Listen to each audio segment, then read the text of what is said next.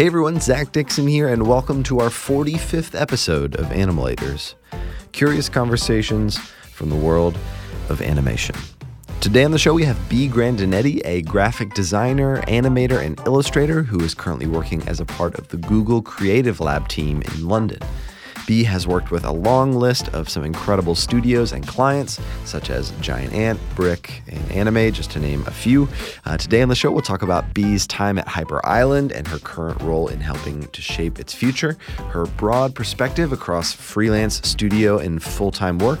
And we'll get into her recent motionographer article discussing some of the struggles of working abroad. I'm excited to get into all of this and more on this week's episode of Animalators. Well, um, Bea, thank you so much for coming on the show. Dude, thank you. Like I'm I'm super honored. I'm a big fan. I told you. Yeah, I'm super honored to be here. No, thank you. Um, well, we are we are super honored to have you. Um, it's it's been a long time coming. We've gotten a lot of uh, people asking, and and it's finally here. Um, so I'm very excited. So I mean, you, you have you have we've quite a lot to talk about. I mean, you've been at um, some incredible studios. Um, you, you, spent some time at Hyper Island, but but right now you are actually at Google Creative Lab. Um, so let's let's start there. Let's start with uh, the now. Tell us a little bit about. I, I know it's a little bit confidential, but tell us what you can. What what are you up to these days? Yeah, like there's not that much that I can talk about, but yeah, I mean, as, as I told you, like this whole confidential thing is at the beginning, I just thought, oh, well, such a bummer. I'm not, I'm going to be there like for a whole year, but I'm not, not going to be able to tell anyone mm. what I'm doing. But the more time I spend there, the more I understand why things are confidential and why, you know, they need to protect the information. So whenever they release an information like it's, it's done in a proper way because otherwise it's just like massive lawsuits and a lot of complicated stuff. And you know there's just a lot of stuff that comes from being a massive company that i had no clue that existed. But yeah like uh, so the creative lab is like is this section of google that does the more like experimental slash new technologies kind of projects and then every year like i think they have yeah they have a creative lab in london one in new york and one in sydney. And then they every year they choose like five people to spend to spend 11 months there. And it's people from all sorts of disciplines like ui ux designers and designers graphic designers uh, motion people. And uh, also there might be another person joining us that's it's a ai person just works with you know yeah artificial intelligence and stuff. And then Very like cool. yeah yeah super excited about that. But basically the idea is that you know they're gonna have this five people uh, at the lab for for 11 months and you know hopefully they're gonna get these five people to work together and develop projects themselves and and also you know be jumping on on the projects that are happening in the lab at the time that they're that they're there. Okay. So wow. yeah so did, was this just kind of like an out of the blue, like Google kind of emailed you or something, or is this something you applied for? So it was it was the weirdest thing ever because you did do you remember when they released the website that you could actually apply to be one of the Google five? Oh, that's right. It wasn't it like a you had to do some kind of like animation like in a browser or something? Yes. Yeah, precisely. That was like I think it was around like May last year or something. And then uh, yeah, they released the website, and by that time, I, I looked into it and I was like, oh, this is so cool. Maybe I should apply for it. And then, and then back then, I was like, I had so much work to do. I had no time, and I was just like, you know what? Whatever. They're never gonna pick me anyway, so I might as well not, just not apply for it because you know they're never gonna choose me. And then a couple of months afterwards, I just got this email completely out of the blue by like uh, this lady called Janae uh, that works at the lab. She was like, and you know, at Google they only write like super short emails most of the times. So it was like it was like this two paragraph email, like super really tiny, like. Hey Bea, uh, I was wondering if you would be interested in, you know, joining the lab as uh, potentially one of the fivers. Wow. And I and I remember like I was in my bed and I, I just like stood up and I read the email like 10 times like and, and checked you know because it was Janae at Google. And I was like this cannot be true you know and just like walking circles and like completely losing my shit you know. Yeah yeah. So that was uh but then like that was such a long process though because the first time she wrote me it was June last year. So Oh, wow. literally like it took yeah it took like a whole year of conversation until I actually I actually started. And it was like a massive massive process. I think around January this year I actually you know I had accepted that it was not going to happen. I was over it. I was like yeah you know it was not meant to happen. I was I was over it. And then it was yeah it was just like a really really long process but now I'm there Yeah. Yeah. That's incredible. Was there any like because I mean obviously you've you've had a great success freelancing and, and being at other studios. Was there any kind of I don't know hesitation from like stepping out of kind of the freelance world into Google for for a year, especially with something that's so secretive um, for that you know long period of time? Oh yeah, I mean that's happening all the time now, like daily. I'm scared that. no, because I think especially in our industry, and especially if you're freelancing, there's always this. Because I think like if you're freelancing, you kind of always have to try to be on the radar and you know updating your website, putting your stuff out so people can you know see that you're still doing your thing and you're you know that you're evol- evolving as well and you know that that- that's the thing like i think people you know it might just be that you know i reached my my peak as a freelancer and you know was getting a lot of jobs but it might be that in in one year everyone just forgets about me and then i just become a no one again so you know that that's definitely something that i imagine that can happen like for these 11 months i'm going to be there i'm not going to be able to post any of the stuff that I'll be doing, and then people are just gonna forget about me. but hopefully not. We'll see. I mean, it's it's a bit of a it's a bit of a gamble. Like I was I was aware of the risk, but it was more like what drove me to accept it was like because Google is such a massive company, and I think that for once I have a chance to be in a place that I can do things that can potentially affect a lot of people. Oh yeah. You know, like they they had a lot of really cool projects, like uh, and projects that you know get massive and get seen by by so many people. And if there is a chance of doing like a, a good and big impact on people's lives, I think it's that's that's one of the ways to do it. And you know, I I thought, well, you know, it's eleven months, and you know, it sounds like a lot, but really, like eleven months go go by so quickly. I mean, that's really interesting. I feel like a lot of times, I don't know, for me personally, like we're working on stuff, even for like big companies, it still feels like, you know, the, the people who really only truly appreciate it sometimes is, is our peers, right? Like our, our industry, I don't know, like the people who go to Blend and the people who listen to this podcast. But I don't know, sometimes when you step back and, and you think about the bigger picture, sometimes I don't know. Like me, I, I sometimes even wonder, like you know, what what is the greater impact of of of all this work that we are doing? I don't know, and I like that that perspective from you.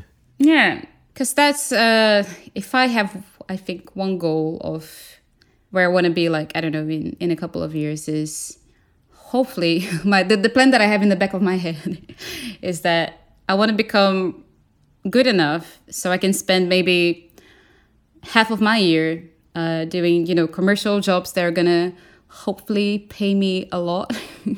Or not a lot but at least as much as I've Joey Joey Korenman seems to get paid Right? Yeah.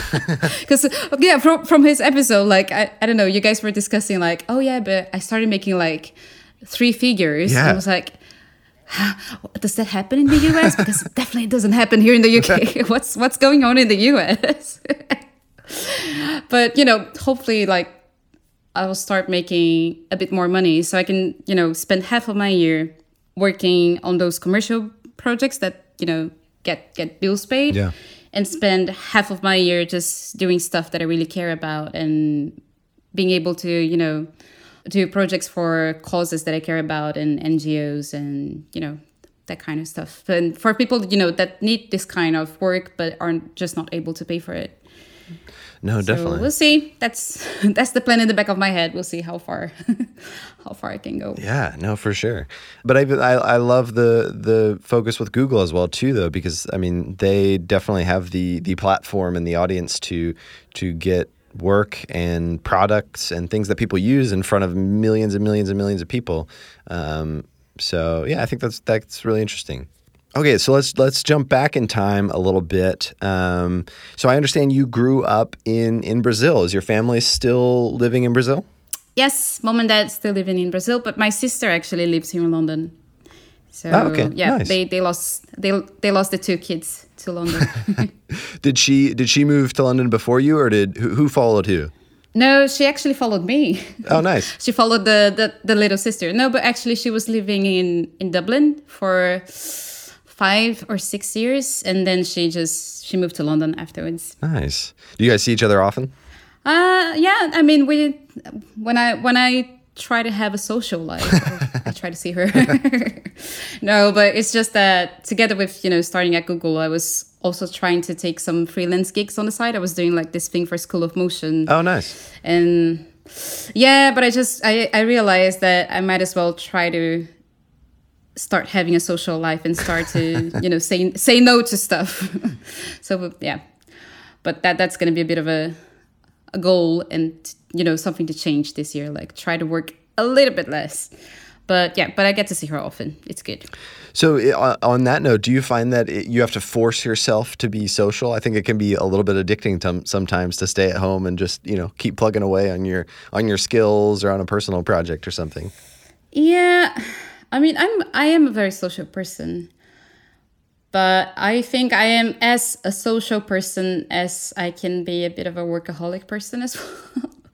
like I really like it's it's because I really really love what I'm doing. So it's you know it's not a painful thing for me to work in a way. Uh, so you know it's it's a bit of it's a bit of a pleasure as well when when I'm working. So it's it's not that painful, but also like I think I've been having a, a bit like a lot of stuff happening as well because there's the Google thing, and I was you know getting some freelance stuff on the side, and then I'm also helping Hyper Island like reshape Oh their wow. their motion program and then like now i'm gonna start contributing to motionographer a bit more often so it's just Well, those are all very just big been a little bit Yeah.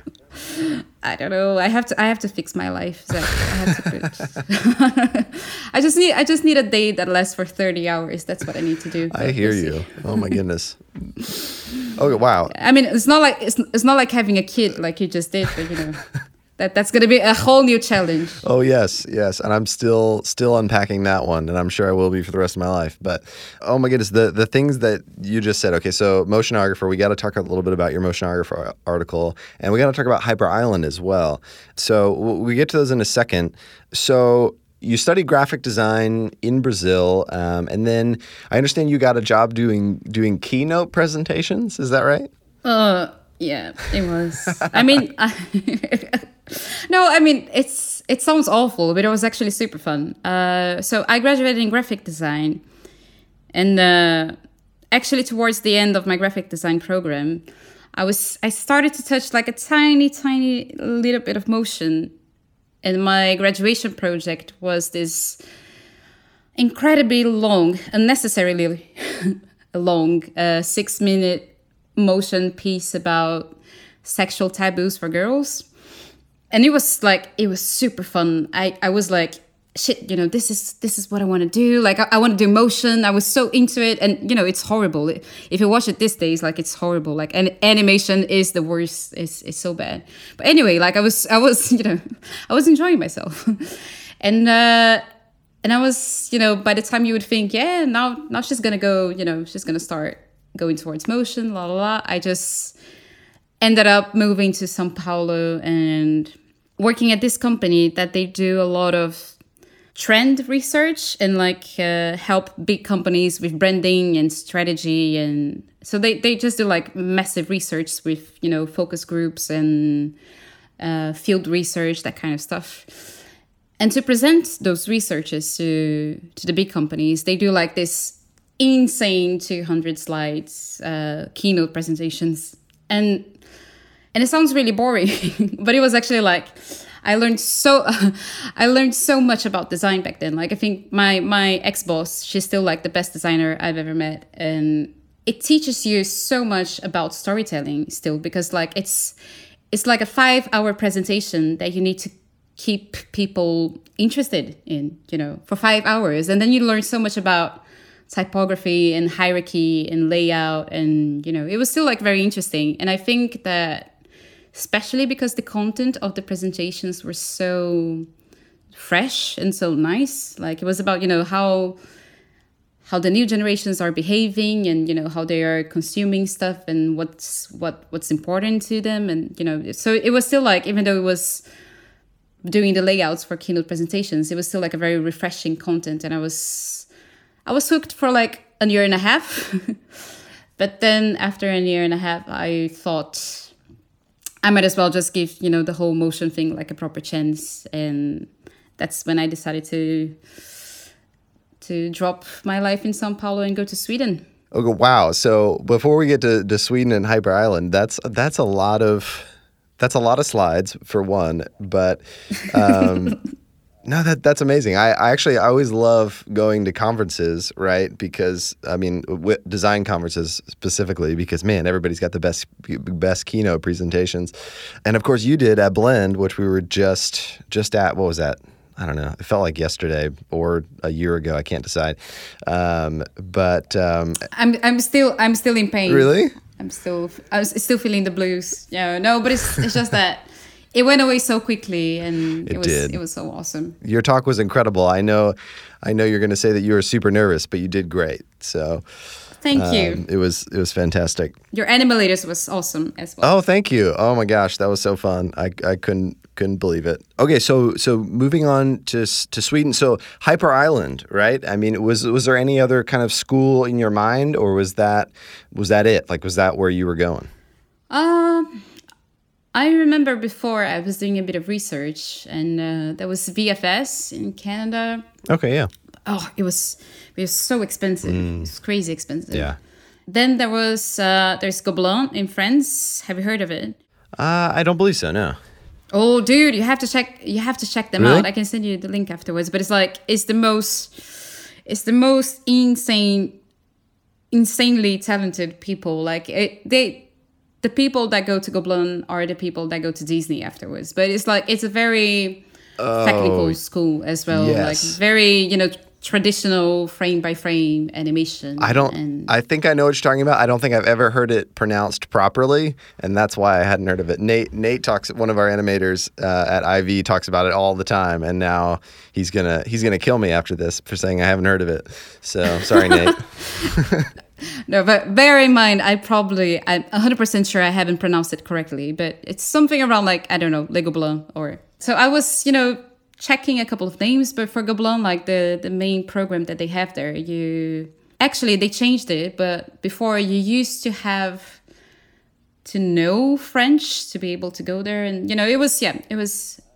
It was more restricted, and they have a, an age limit as well. Uh, so they only take like prodigies and you know amazing prodigy people. So I, I wasn't one of them.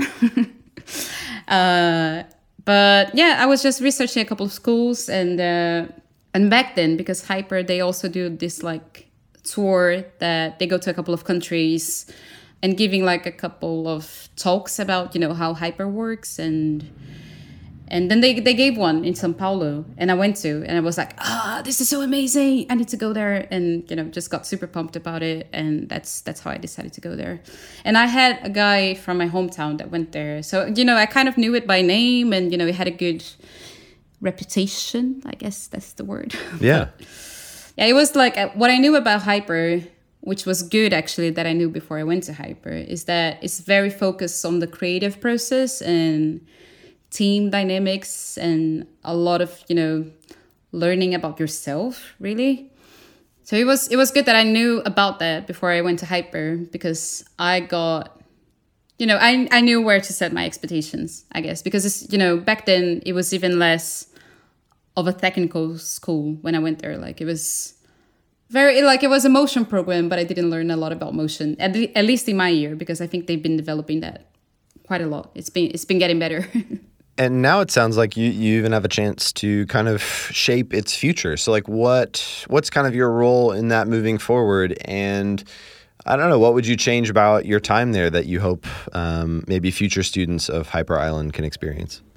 Yeah, I mean that that's been super exciting. And I, I think like I just always or you know, as much as possible, I would love to always get involved with students because I think they it just gives you so much energy and so much motivation and you just whenever i go there it just makes me you know feel super fresh and inspired and stuff. And you know i just i also like i, I don't want to stop being a student you know. I want to keep on taking like smaller courses. Like last year i went to so the french school that i told you about they do like this summer school on character animation. Oh wow.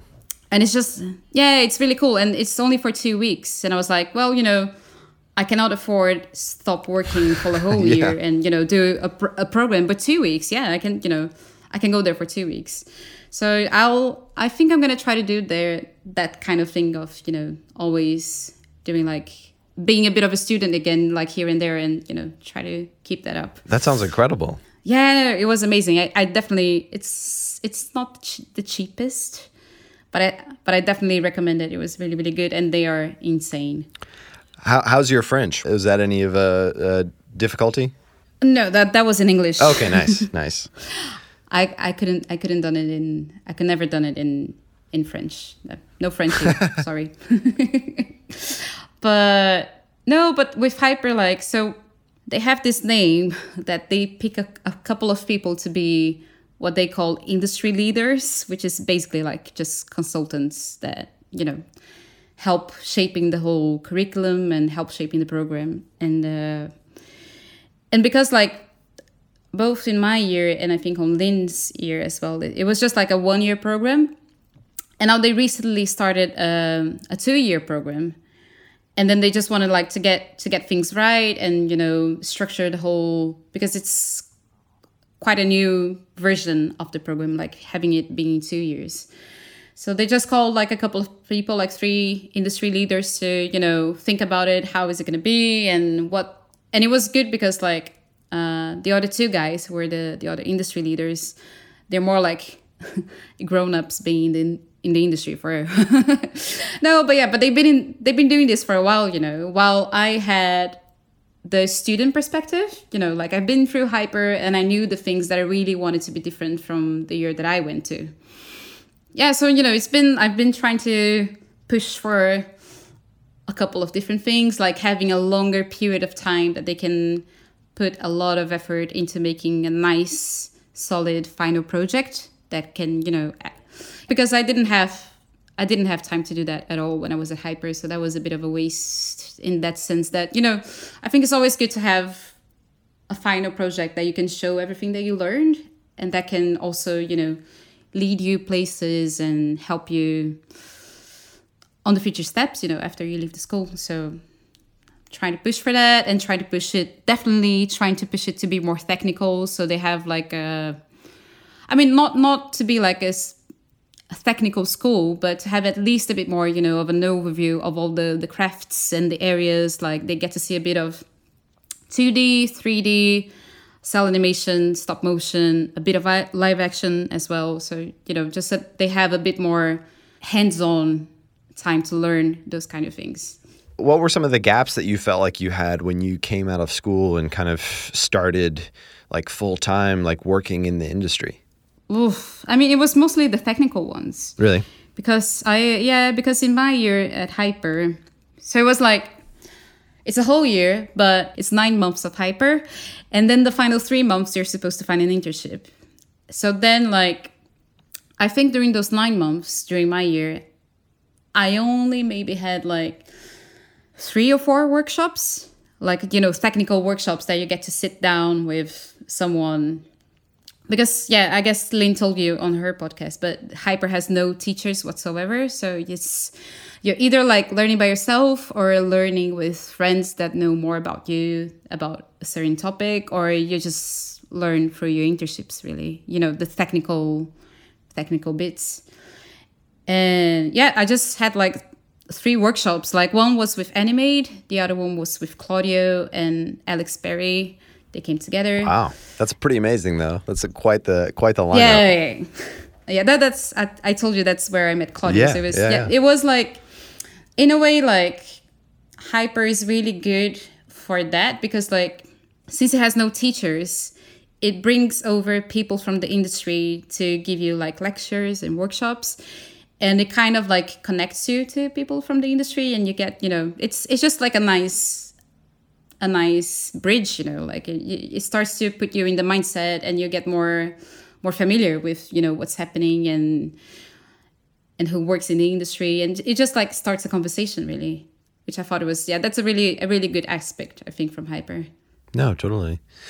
So your first internship was at Brick, right? Who, who we've we've had on the show before, which was was awesome. So yeah, tell us a little bit about that. Tell us a little bit about your kind of first true industry experience. How did how did it go? Was it was it an easy transition?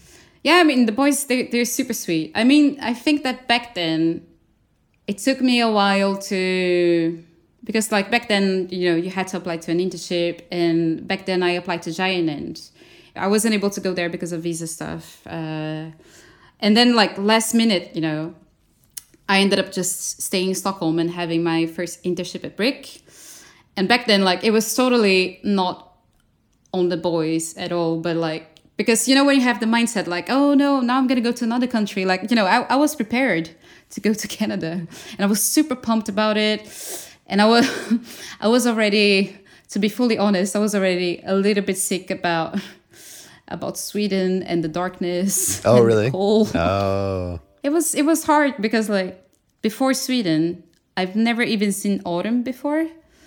Because you know Brazil ah. Brazil has no seasons. Like Brazil is just variations of summer. Okay. There are no seasons at all.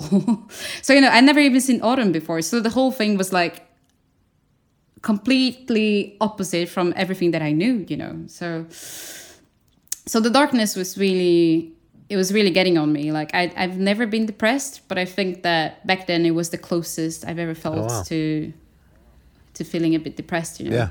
And that and that like going together with not being able to go to giant because of visa stuff i I was like, and then you know, seeing myself, okay, I'm gonna have to stay in Stockholm, but you know, like, so then I started at Brick, and I think at the beginning I was, you know, a little bit sick of Sweden, and that was like getting on me. But as it went, you know, like the boys are super sweet, they're awesome, and I learned so much. It was when I started to to learn a bit more Photoshop animation oh yeah.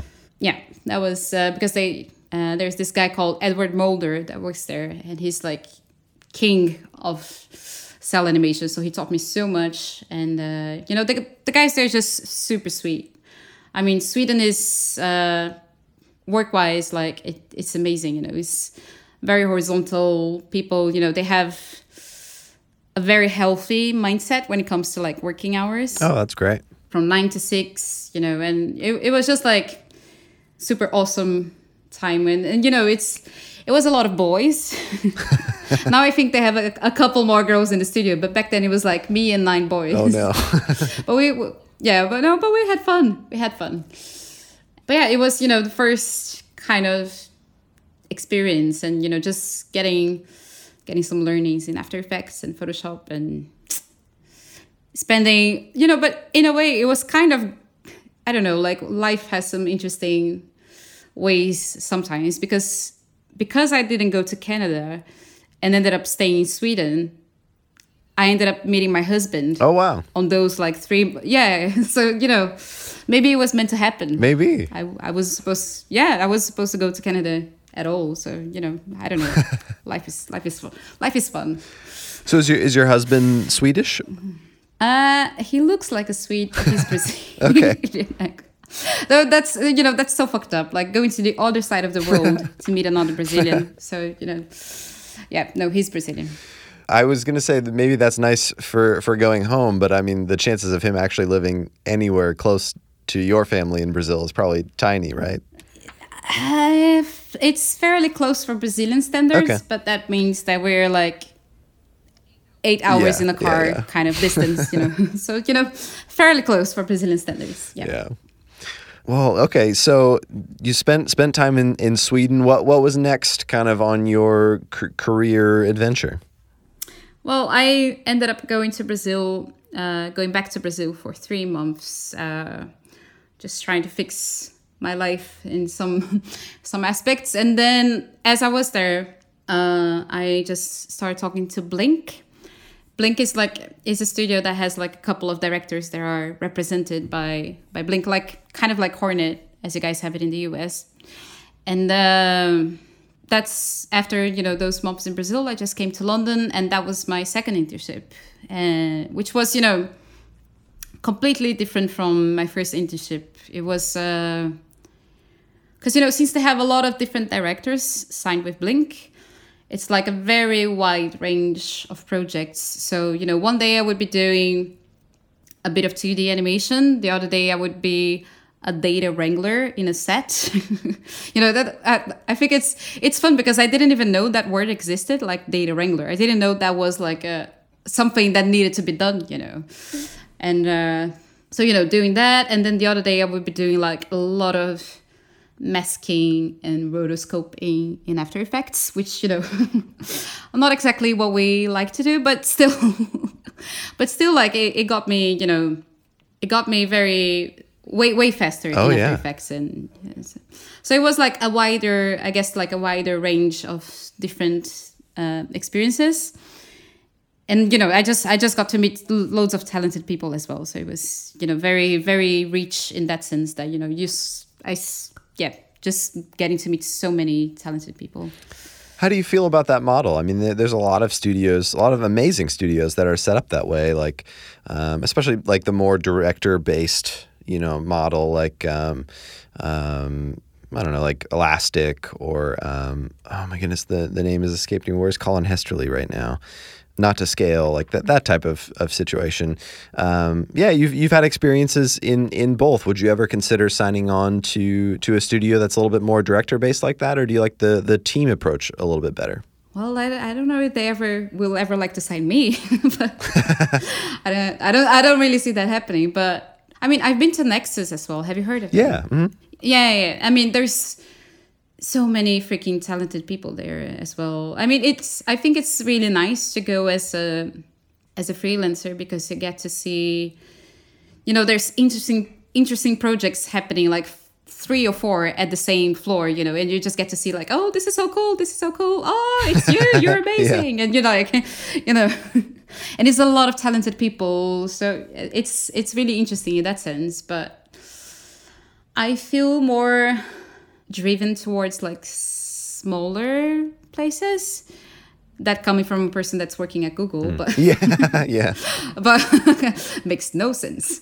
No, but I just I feel that in smaller places you can develop like the the relationships better and and communication tends to be more efficient.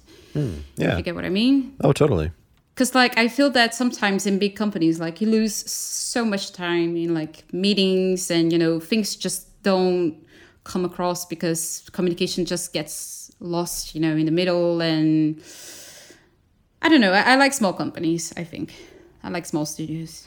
Yeah, I mean, could you speak? To, I mean, there's definitely pros and cons of both, right? I mean, there, there's certainly a a type of work that's only possible at, at a big studio um, like Buck, but then, I mean, people are able to make amazing work on their own or with just a few people.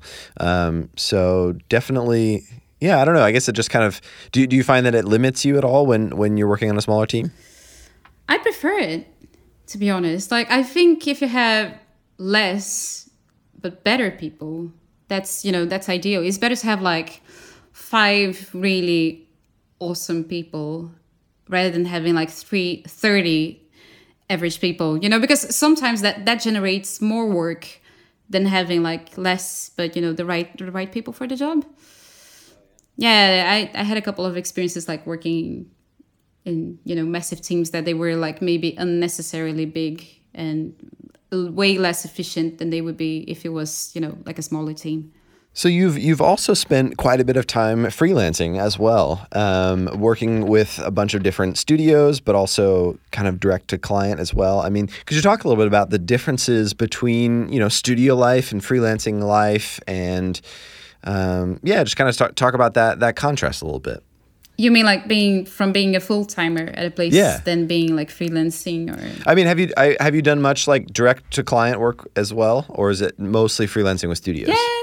No, no, no. Actually, like it was funny though. Like once I was talking to Claudio that here in London, like he's been mostly going to studios and working in house rather than like I think in my first and yeah maybe my like my first year and a half I was mostly working from home. So you know yeah may- maybe sometimes it's just like a matter of you know timing and a bit of a coincidence, but I think that like maybe I don't know, 80% of the stuff that I was doing was just like working from home with either like you know remote like clients in another country or just you know having straight to client kind of kind of projects. Yeah. Do you do you like working from home? I feel like a lot of people have a love a love hate relationship with it. I love working from home. Really? I miss it so much. I love it. I love working from my pajamas. I have no problems like No, but really because I feel that some people they really have this like strong struggle that they need to go to another place to feel that they are in a working, you know, kind of mindset. And you know, I I I heard that people like they just maybe, you know, they change their clothes, they take you know a walk around the block and they go back to their, just to feel that they you know they've done the commute That's a great idea. and they're they're Yeah. yeah, you know but i never had this issue like i love working from home because i feel that i i respect my needs way more like you know oh like now i'm in a good flow. So then like i work for i don't know three hours in a row and then oh now i might as well just do a bit of laundry. And then and then you know like I, I i give you know a couple of very i take a couple of very useful breaks i think. And i i do feel that when i'm working from home i get so much stuff done and my day just lasts for way longer. Well for example now that you know i wake up get my breakfast and and cycle to google and then spend the day there. And then by the time that i'm back i literally like i have time to take a shower eat something talk a bit to my husband and then you know it's time to go to bed already. So i feel like i've done you know i've done nothing with my like by the time you know i'm done with my stuff i already have to go to bed and there's nothing to do with my evening really. And i don't have the feeling at all when i'm freelancing. Like i i just feel that i get more stuff done i think. But i don't know like it's both with like i think it's a lot of pros and cons with being a full-timer and being a freelancer. Like with being a freelancer like what i felt especially because in my case i was working a lot from home you do miss having other people around you it can get very lonely sometimes because you know you don't have anyone sitting besides you or at least in my case because i was working from home but you know i didn't have anyone to bounce ideas with or you know to hey what do you think about this? or you know even to learn stuff from. Because like i think when when you're like a full-time a full-timer at a studio you can just like oh what, what's this that you're doing? And then you know you learn so in a very like fluid and nice way with people there sitting beside you. While when you're freelancing is you know it's another way of learning which is we can it can be a little less fun in in some way. So you know i do you know it's and also like when you're a full-timer you do get to build relationships with the people that you're working with and that's that's pretty awesome. While when you're freelancing even when you're working in-house you're only there for like couple of months you know in the longest case scenario and it's like a, a temporary thing you know you don't get to most of the times you don't get to build like deeper relationships with people so it's a, it's a bit of a shame though in that sense I don't know. Yeah, it's pros pros and cons. You know, like with with being a freelancer, you know, getting to choose the stuff that you're doing. If if you're lucky, I mean, there's you know, the, I I know people that went on the freelance side and they were struggling super much with finding work and stuff. So you know, I I think I I yeah I think I was really lucky in that sense that it was never an issue to get more work. Speaking of learning from your peers, I mean, I feel like you're you're probably in a very um, unique situation right now. I mean, how's that going at Google with all of these kind of different um, skill sets, kind of sitting ar- around and working with you every day? Dude, I, I think it's gonna be so cool. It's, I don't know. I'm I'm trying to like observe and absorb like the most you know just trying to be like a little sponge and you know see things around me and trying to learn as much as i can because uh, I, I, don't know everything there is like so new to me and all the conversations like oh yeah I, I remember like on your your podcast with with Daniel Savage, like you were talking, oh, don't chase the technology, and everyone's so excited about VR. but I I am super I'm super excited about VR. Really? yeah, I mean because I never done anything on VR or not even just VR, but you know AR as well, like augmented reality, and I, I'm just excited to explore those things and do you know do animation for them and just just just learn new stuff. yeah, know, basically. Have you experimented with any of like the VR painting or anything like that? Oh, tilt brush is amazing. Yeah. It's so cool, but you know, if you spend too long on it, it, it gives you like severe headaches. Oh, really? So, yeah, yeah, but no, it's it's oh, there's actually there is this awesome. Have you have you tried tilt brush? I have not. No, we we really we keep bringing it up in in early phases of projects, trying to get it into like an animated piece over here, and it just never ends up being enough time. But uh, I really want to. Oh, dude, you have to try it. And then like when I was at Nexus, uh, they showed me like there's it's kind of like tilt brush, but it's for animation. Oh wow! And then you can basically like yeah, it's so cool. Like you can draw like a frame, and then you you it's basically like cel animation, but yeah. on a 3D space, like on you know on VR and it was so cool like i made like this super basic like just a line you know going across and stuff but it was it was so cool i don't know i I'm, i still get super excited about this kind of stuff maybe i'm in the wrong in the wrong side but i get super excited about all the stuff that you can do with vr and ar I've been tracking with a little bit of um, the kind of indie game dev scene as we're working on our game over here, um, and man, there's some there's I've, I saw someone working on a new it might be Blocks by Google. I can't remember if that's what it's called, but it looks amazing. It seemed like a lot, kind of like this 3D modeling in VR space or something like that. It is super cool. It is Blocks. I, am so like, uh, we've been talking at the lab, like, oh, we need to get this uh, running here at, on the lab so we, we can play with it. It, it looks yeah. super cool, but I haven't get, I didn't get a chance to explore it yet. But it looks super fun. Yes, it does. But yeah. but the other day, like one of the guys, he was saying something that I I agreed with that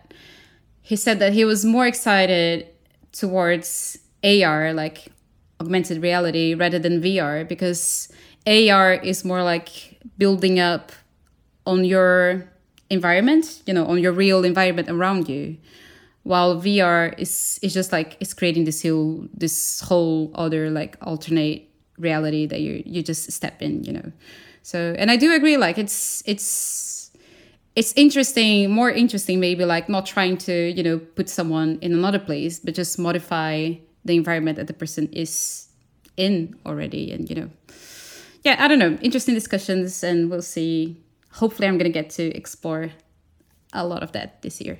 Yeah, that sound that would be incredible. I mean, it's amazing what what is happening, especially with like AR kit, like Apple's new thing, and then its in- integration with Unity and all that stuff. Like, it's kind of wild. Um, I've we've been kind of dreaming over here of making like an augmented reality board game.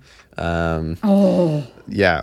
I think it might be our next project after our game or after uh, Bouncy Smash, our, our iOS game. We might might try a little augmented reality board game. We'll see. Maybe kickstarted or something but it's, it's going to be fun. It'll be interesting to see where this all goes. But um, yeah, and I'm very. I, I wish we could talk more about your your Google stuff, but I mean, we'll just have to wait. You know, what what is it? Nine more nine more months to see it. Uh, ten more months, 10 but more I don't months? know. Let we'll see if any of the things that I'll I'll do there is gonna you know become public, and then yeah, we'll see. Yeah, it's no no way to know. Well, so as far as your own like kind of personal development, is there anything that you're kind of like actively like I'm trying to get better at this right now? So I have a couple of goals. I had a couple of, you know, New Year's resolutions. We are in August. I've achieved none. I mean, you know, it's, it's so like half a year. It's it's fine. Yeah. Just half a year, precisely at the moment that I became a full timer. mm, that's it's totally gonna happen. no, but we'll see. Like I really wanted to learn uh, animate, you know, uh, Flash, Oh yeah, yeah, yeah. both uh, animate and uh, TV Paint. Like I, I got to touch a tiny, tiny bit of TV Paint when I was a Gobelins, but and it's like I spent one day at TV Paint. And I was just like, I just wanted to kill myself. I was, why have I been using, why am I doing this on Photoshop all this long? I'm like the most stupid person ever because like it's, because TV Paint is so much better. Really? It's so much more like, yeah, it's it's so much quicker. Like the whole because the thing is like Photoshop is it's like adapted for animation, but it's not Yeah. you know built for it. While you know TV Paint, like the whole interface is way more intuitive and you know it's so much better. Uh, but then you know it's it's paying for a whole extra thing on top of the Adobe Creative Cloud thing. So Totally. I've, I've been. And then also when I was a Gobelins, I had this realization that I really want to take, I really want to have acting classes. Oh wow. Okay, yeah. Yeah, because I, I really felt that like a huge part of being, especially like, because the more I've been doing character animation, the more the more I like it. The more you know, I feel like ah, this is this is so cool. You know, it's because I think it's so it's so challenging and it's so I don't know. I think it's so much fun as well.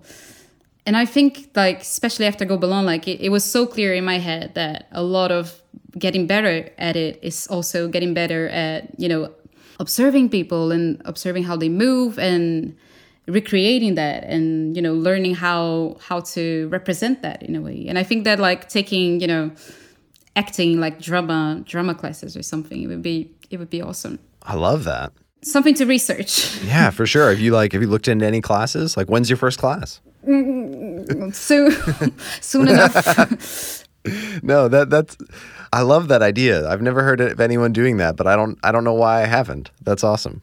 it feels like it's something that because i almost feel that like you know us like the motion motion designers we're not like the real real animators Yeah, right. but i feel Yeah. it's something like the, the the real animators would be doing I, I was well, I saw it was a, it was a, an, a like a breakdown of a couple shots from the movie Boss Baby of all things, which I have I haven't seen, but like it was of of two animators. I think they were the lead animators for the characters, and they were.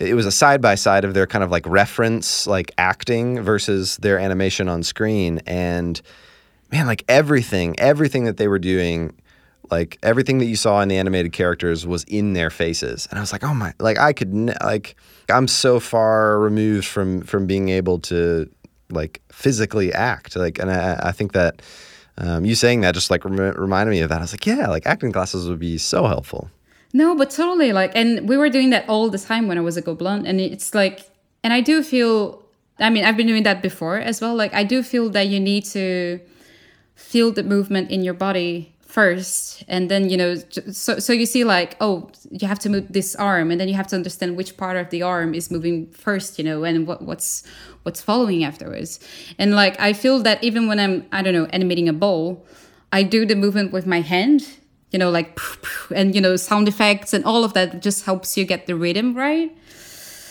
You know that's uh, definitely one of the the big plans like doing acting classes. But you know again like i have so many plans. I want to do like pottery classes. I want to do ukulele lessons. So Oh, you know wow. that, i don't know. I have to prioritize stuff in my life. I mean is music something that you do you play any other instruments or is ukulele just one you've wanted to always learn No, I mean actually I was uh, so when I, when I was a teenager, I really really really wanted to play the bass. And then my parents said like, "Oh no, we're not going to put you in the bass class because like you're going to have to be in a band because bass is like it's not that much of an individual instrument and stuff." And I was so frustrated. Like I think my biggest teenager frustration is that I never had a band. Really? But yeah awesome. but but now but now I'm, I'm trying to have a band with my husband so you know that might be getting fixed fin- finally.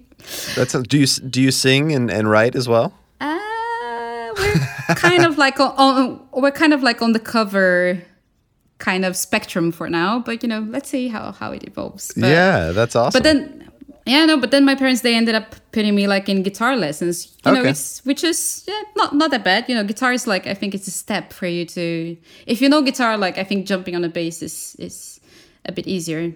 But I don't know, I yeah, I just I think I grew up and I started to become more and more lazy. So ukulele became the the quick, easy, easy choice. But now I'm starting to learn. Finally, starting to learn a bit of bass actually. So Nice. That's Fun good. times. That's very fun. Are you familiar with Impactist at all? yes, they they they gave a, a talk at the first blend. Yeah, right? yeah, and they I, I love that they do music as well. Like they even have it as like a, a portfolio section of their website. We were actually just listening to them today in the office, but I was like, "Ah, I, I want more like motion animation, like music crossovers. So I don't know because I grew up playing music too. But do, do you play anything? What do you play? I do. Well, I went to school for music. I, I studied Oh. guitar and and voc like voice in school. Like I took classical, like vocal uh, classes and stuff. Like I, I sang in front of professors in a different language, um, which I did. It was fine. Wait, wait, wait but, but what, what kind of classical singing do you do? I'm curious now. oh uh, no, no, it's it's not anymore. I have not. I my um, animation is, is more than a full time job at this point. Um, so I, I un- unfortunately let my music skills slide. Um, but I still, yeah, I still love it, and yeah. Oh man, So, we should we should play it. Like we should we should do something at the next blend. Like give a very a very right. horrible uh, performance. Oh, no. Like because in the middle of the you know during the day they had those guys playing outside. We should do one of those just Yeah. for this, just for the sake of making people have a horrible day. Yeah, there you go. We could start an animators band. You know, get get different people who've been on the show. It's perfect. Oh yes, let's do that. awesome. So your your motionographer article that that just came out. I mean, you you interviewed a a ton of people about um, what it's like moving away from home for your your career. So could I mean for people who haven't haven't read it, please pause the episode, go read it. It, it is wonderful. But but for those of you who who won't, um, could you just kind of explain to us a little bit about um, the the write up that you just did? Dude, first I'm, I'm super honored that you read the whole thing because my first thought was like, no one is gonna read this. This is way too long. no one's no one's gonna have the patience. No, but it was it was actually like I don't know what why I did this to myself because I mean ri- writing is already a bit of a challenge and writing in another language is like you get to see all of your you know all the words that you repeat and you know it's it's it's really hard to write in another language and uh no but it was basically like joe donaldson he wrote me like hey uh it would be awesome to you know have you writing about your experiences uh living abroad and you know everything that you went through and then I just wrote him back like, "Hey, but wouldn't it be like cooler, even cooler, if you know th- there was like a couple of other expats like sharing their their experiences as well, and you know just crossing over and see like similar experiences and talking about you know the hard bits and good bits." And he, yeah, he's he just said, "Yeah, go for it." And then I interviewed twenty three people, wow. I think. Yeah. and it was i think it was like over 70 pages of, Wow. That's a lot of work. interview. The- Yeah, that's intense. it was and then i was just like and, and it and it feels so hard as well because like you connect so much with people's answers and their own you know stories and it feels like such a pain whenever you have to just like sharpen your knife you know and just like cross take out a bunch of interesting stuff and you're like oh like i had to remove like whole whole sections of stuff that i thought it was awesome. But you know if if you read it and you know it was already too long no oh, one no, would no. read it at all if I, if I left it you know as as big as it was in the beginning. So i think we ended up with 11 pages of people's inputs of what what it is what it is to live abroad So going through all those different different experiences, I mean, obviously you found a lot of common threads. Was there anything that jumped out at you or maybe even surprised you in that process? I did get a sense of how you know even though we're we're all you know expats coming from all different sides of the world there's definitely countries or you know people that come from other countries that have a way harder time you know, that there's still like privileges within being an expat, if I if that's the right way to put it. Like, for example, do you know Arm that works at Wanderlust? Um, I, I I don't believe we have met in person unless we met briefly at Blend. But yes, I know who he is. Yeah, yeah, but anyway, he's awesome, awesome human being and such a nice dude. And uh, so he's from Thailand, and he he struggled so much. Like I think he had to save up money for like five years until he managed to you know make the move to go to Canada and it was just like way more in stake, you know, like and having to give up and having to do a, a lot more sacrifices. Like I remember also the, the stories from the other Brazilians, like uh, you know Ariel and Henrique Barone. They were all, you know, it, it's it's a bit more in stake. I think when you come from a country that is a little less developed and a couple more sacrifices and so that was you know something that i noticed from the difference of the of the answers and you know the things yeah just things people were replying. And i mean there is this whole like feeling of the whole struggle with feeling that you belong. That was you know it was it was interesting to see different perspectives on that as well. And also like i felt mentally hugged by a couple of answers like you know the, the struggle with the struggle with trying to be fluent in another language? Because like it's it's harder than you than you think you know like being really trying to find your personality and trying to find your sense of humor in another language it can be really really hard. Oh yeah, and I can't imagine. Yeah, I didn't even think about that. yeah and i mean and also like communicating efficiently. And i think that when i was in sweden i thought that my you know i thought that my english was okay because in sweden it was no one's native language hmm, So I yeah. thought, oh, yeah, okay, I, I can I can speak in English. It's you know it's it's going well.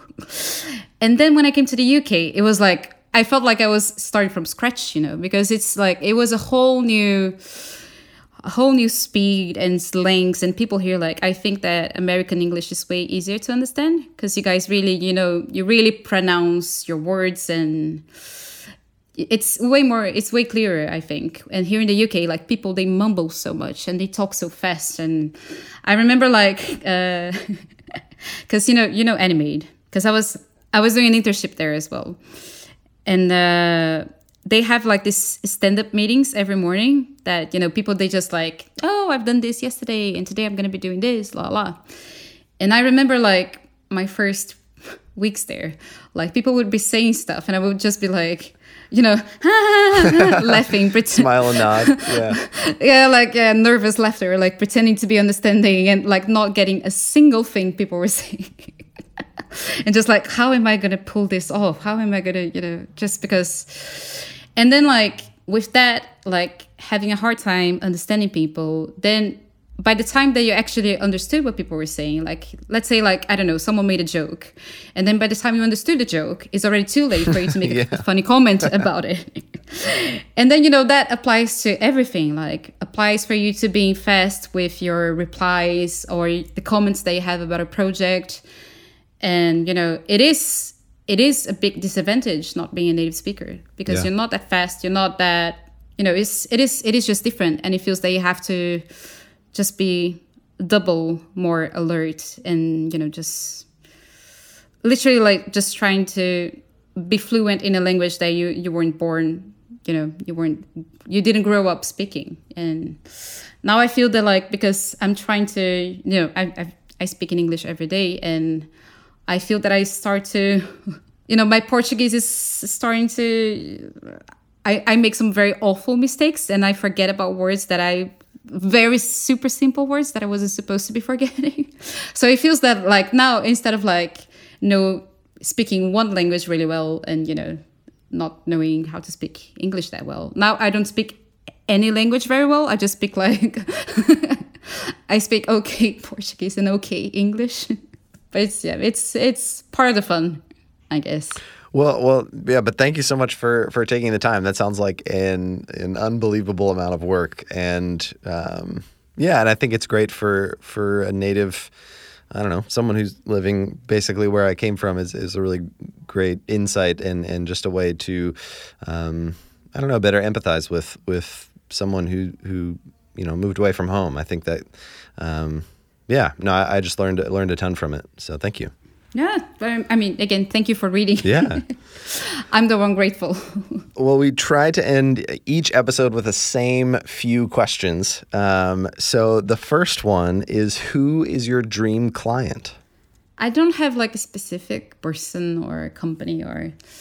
I just think that, like, for me, like, an ideal client would be someone that pays me like it doesn't have to be like tons of money, you know, just enough for me to work in a comfortable way with maybe hopefully getting a chance to get some friends to work with me on the project as well. So, you know, pay me well and also pay me enough for me to get some people that I like as well to work together with me and give me so yeah okay perfect client.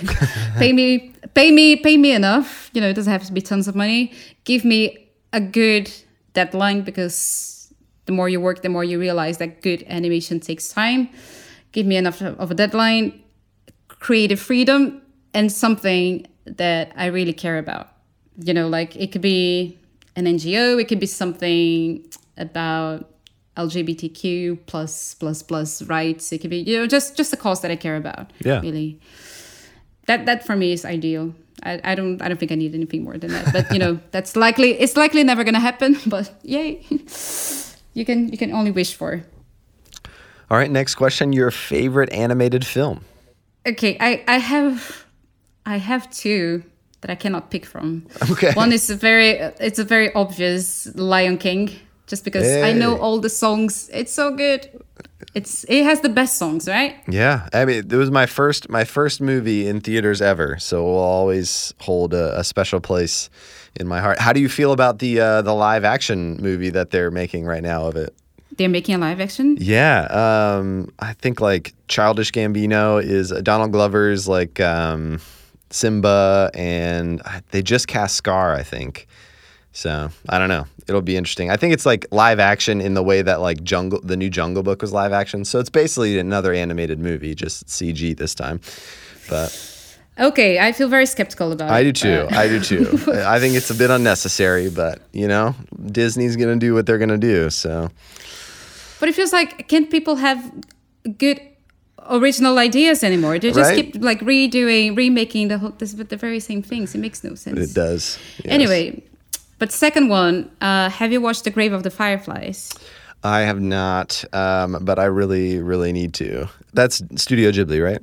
Yes. That that one is like it's devastating. It's like it's I, I think if you watch that movie and you don't cry, it's you, you you just you don't have a heart, you know, because it's that that movie is is so intense and it's so good, but it's it's so sad as well. It's, it's Is that is that where you would start with Studio Ghibli?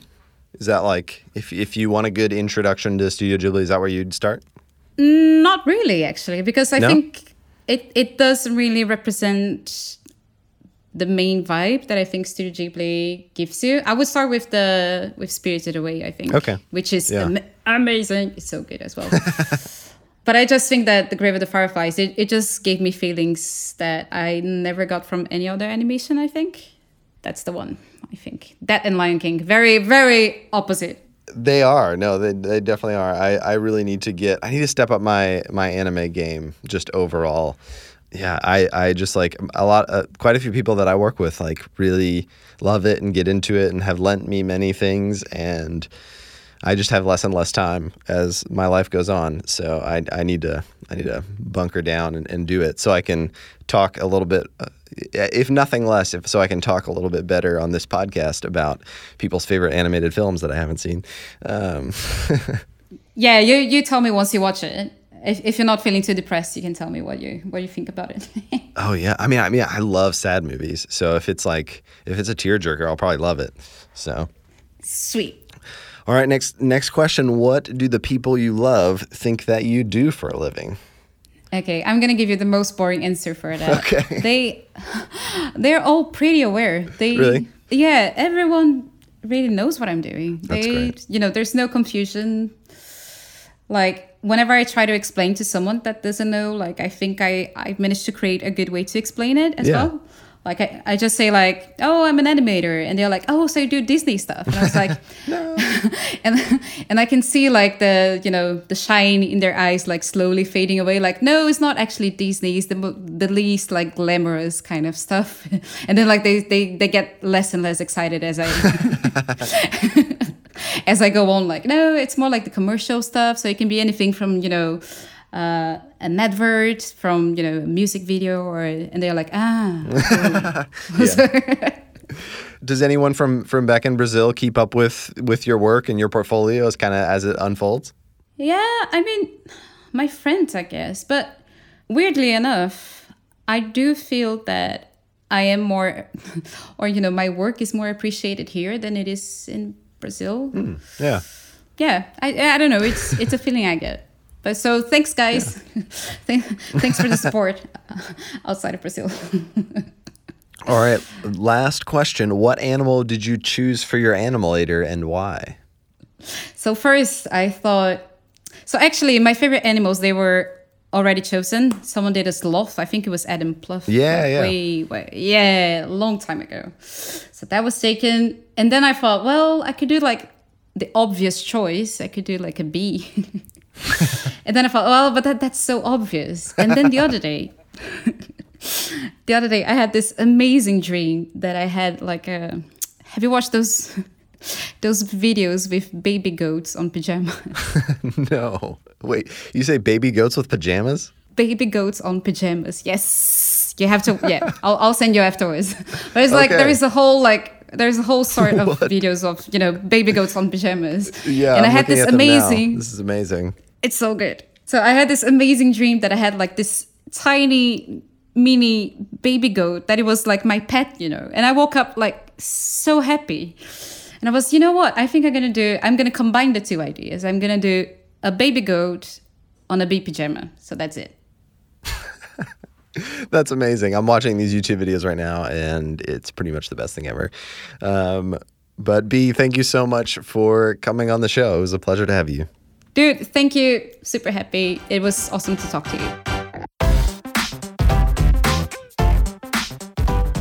Animalators is created by the team at IV, recorded in the Weld Nashville studio, and produced by Chad Michael Snavely.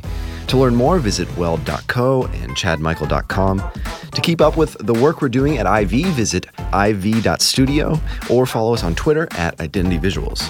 You can also follow Animalators on Twitter at Animalators to keep up with all of the new episodes, and be sure to check out animalators.com to see every animation from all of our guests.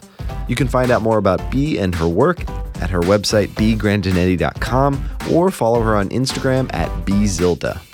Our theme music is composed by Cody Fry. You can check out more of his music at codyfry.com. And if you like this podcast, please subscribe and tell your friends. You can leave us a review on iTunes, and that helps more people find this show.